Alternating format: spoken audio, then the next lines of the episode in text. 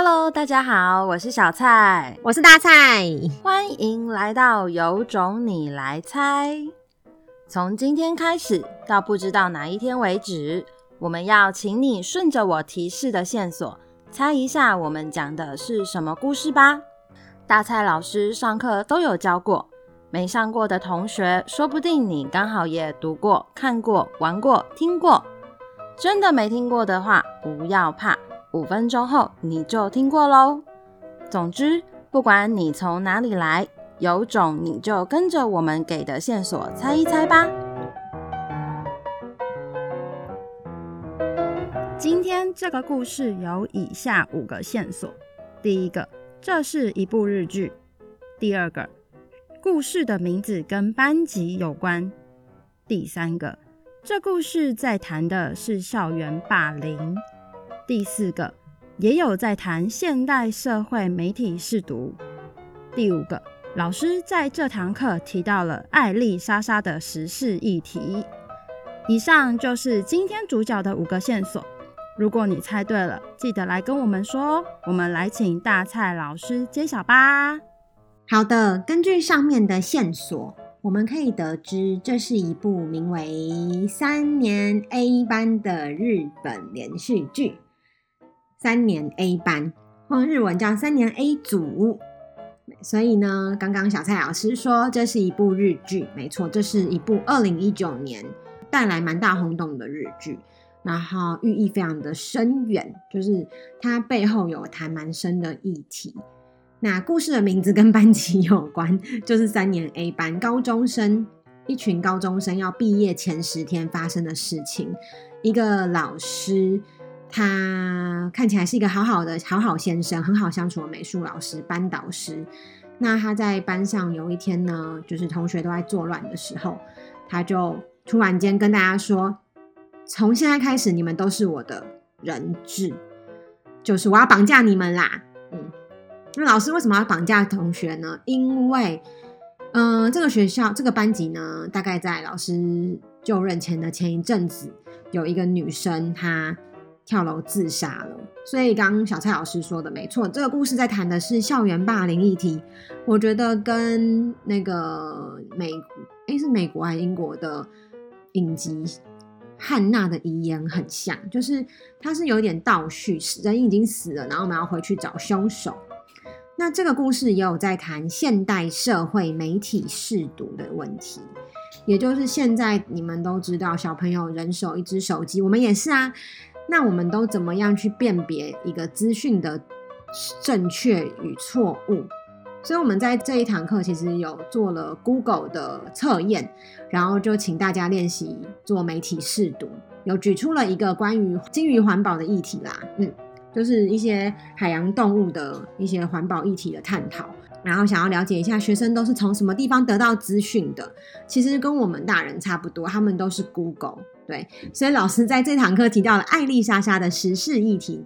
嗯，如果有在 follow YouTube 的，就是关心一些有名的 YouTuber 的人，应该都知道，今年二零二一年的春节有一个嗯一百多万订阅的嗯 YouTuber 叫艾丽莎莎，然后他发了一个就是在讲嗯澄清，后来又在澄清他使用那个肝胆排石法的一些后续，然后引起了蛮大的争议。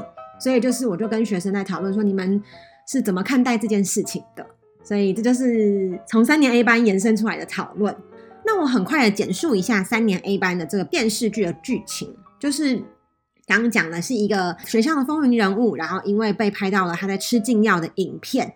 那因为他是游泳健将嘛，所以吃禁药是不 OK 的，所以后来他就被大家排挤，然后大家都觉得作弊的人有什么必要要理他，然后他就承受不了这样的霸凌，之后他就跳楼自杀了。那这个老师呢，他可能就想要来协助班上同学解决这个问题吧，但是他的方式是杀同学，就是他绑架同学，然后每天只要没有人供出谁是杀手的，谁是害死那女生的人的话，老师就会杀一个人。嗯。那这个剧情后面就非常的超展开，而且大家会跟着老师拍的那些影片，一直不断的去想到底谁是凶手，很呼应我们日常生活中好多时事新闻，就是大家就是跨节亚谁节 g 看一个影就生一个小孩，就是看到什么今天的舆论风向就往这个方向走，明天就往那个方向走，对，所以大家都在这个讯息海中摇摆。好，那我们的学生呢，要怎么样把三年 A 班的剧情跟故事融入在他们的练习中呢？先从简单的三年级学生开始看起好了。这个句子有三个是永恩写的。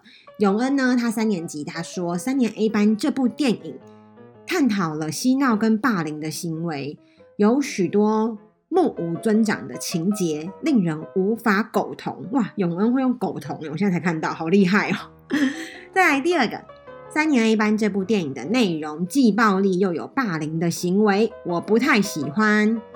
第三个，中医萨老师就是三年 A 班的班导，极端的作为就像是扫射子弹一样疯狂，不要模仿。好的，永恩在造这三个句子，其实还有三种不同的层次。第一个层次就是他要练习把我们课程中给的素材整合成一个完整句，所以里面给的素材有霸凌、三年 A 班情节、目无尊长，他就把它合并在一起。这个是写作练习里面最难的。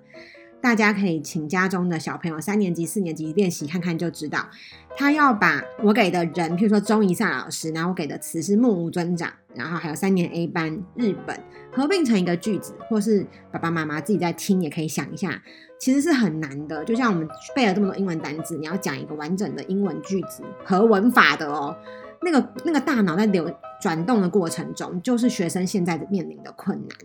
所以其实要造一个完整句，三年级的学生有时候哦，不擅长的可能要造十五分钟，嗯，他可能就会嗯，日本的日剧三年 A 班的主角，呃，叫中伊萨，他是一个目呃老师，大家都对他目无尊长，就是他会逻辑怪怪，然后他这样想要想很好。那永恩的话，他算是造的蛮蛮不错的，很连接的还蛮好的，因为他已经上了一阵子，我觉得他的语句收敛的越来越好。那另外呢，既怎样又怎样，这个也是一个句型，我就常常教学生用，因为你会用到熟悉语言就是这样，你要一直不断的重讲。再来第三个就是像扫射子弹一样疯狂，这是譬喻句。那像什么什么什么一样，怎样怎样怎样，这个是我们常在教学生的。然后我们家嬷嬷又在制造噪音，我每次只要录 podcast，他就要开始在那边刷存在感呢。那我们就把它留进来吧。再来。呃，国中生的话呢，他们要练习把三年 A 班放到作文里面，怎么用呢？这篇是于安写的一部电影教我的事。那他开头就在讲他的，其实这部电影他要讲的是奇迹男孩啦。他就说，电影可以教导人们许多事，也可以传递观念给看过这些电影的人，其功效不亚于书本，因为电影的图片会令人印象深刻。而一部教会我最多事的电影就是《奇迹男孩》。好，那第二段他就叙述介绍奇迹男孩嘛，然后他介绍完之后呢，他就说啦，在电影奥吉因外表而被班上同学霸凌，就像知名电视剧《三年 A 班》中所提到的言语霸凌，一句话能伤害到人，会像一把刀狠狠地刺进他人的心中。霸凌是可怕的，严重到可以夺走别人的生命。无论如何，我们不能因为自己的缘故去伤害别人。霸凌他人，这部电影教我好好的去思考霸凌的议题，也教我不能因为别人外表与众不同就小看他或是霸凌他。正如钟明轩曾说：“长相是天生的，是父母给的，不能选择。”奥吉的长相是天生的，他没办法选择。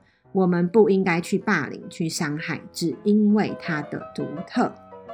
所以有没有觉得于安写的很好啊？他其实要讲的只是奇迹男孩，可是他融入了三年 A 班，还有周明轩，这个就是我们常在讲的，把一个例子。其实我们讲那么多故事，就是要让学生放进来这个主题里面嘛，对不对？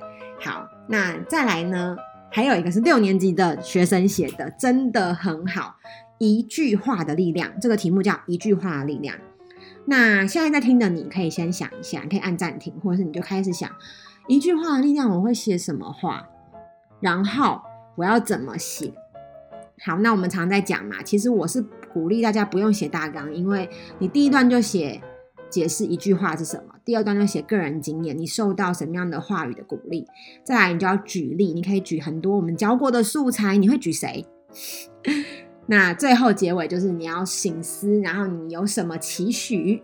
好，这就是标准的写作架构。那婷真呢？她呢？我们就把她的整篇文章念给大家听好，因为我觉得她写真是太好了，大家可以反复的在心里小打鼓啊，帮她鼓掌这样子。好，一句话可以拯救一个人的生命，也可以彻底摧残一个人的生命，取决于这句话的好坏。一句赞美的话可以将一个人捧上天，让他变得快乐无比；一句伤人的话却可以让人跌落深渊，永远找不到光明的出口。一句话的力量绝对比你想象中的还强大许多。好，那第二段还要举了一些个人经验，那我们就直接跳到第三段，他举例。好，他举了什么例子呢？你们听到这里，到底想好一句话力量要举什么例子了没？如果你是我的学生，你就要举课我们教过的例子啊，不然你上课就没有应用了。我们讲过这么多有趣的故事，就是要让你。跟别人举的例子不一样。大家都会举那些很无聊的谚语跟俗语，跟那种死背的八股句子。可是你。要举的是生活化，或者是你。有印象深刻的故事，不是吗？那婷真他以前可能刚开始来的时候还没有这么完整的可以应用，他现在越用越好。每一次不管上什么课，他都可以换新的例子。那我们听听看哦。他的例子是皮克斯动画公司制作的电影《灵魂急转弯》中，二十二号灵魂就是因为缺少赞美的话，所以找不到生命的火花，进而放弃生命，放弃人世间的一切希望。日本知名电影《三年 A 班》中那位女同学，就是因为受不了网友不断的伤害而自杀。知名物理学家霍金即使得了重病，人依靠着妻子的安慰，打造出物理学史上亮眼的成绩。从这几点来看，都可以发现一句话的力量究竟是多么的强大。他举了三个例子：灵魂急转弯，我们教的三年 A 班，我们教的霍金，我们教的从美国的、日本的到天文学家，各种领域可以看。如果今天是一个阅卷老师，就会觉得哇，他涉猎很广，而且他不是只是在讲某一个特别的话，他是讲每一个话的力量。对，结尾他写说。一句话的力量是那么的大，所以说话前一定要三思，才不会造成无法挽回的后患。三年 A 班电影中更提到，一句话说出来后造成的后果是无法反悔的。一旦说了一句伤害别人的话，我们永远都不会知道这句话在别人心里留下多深刻的伤痕。口说好话，不但助人，也助己。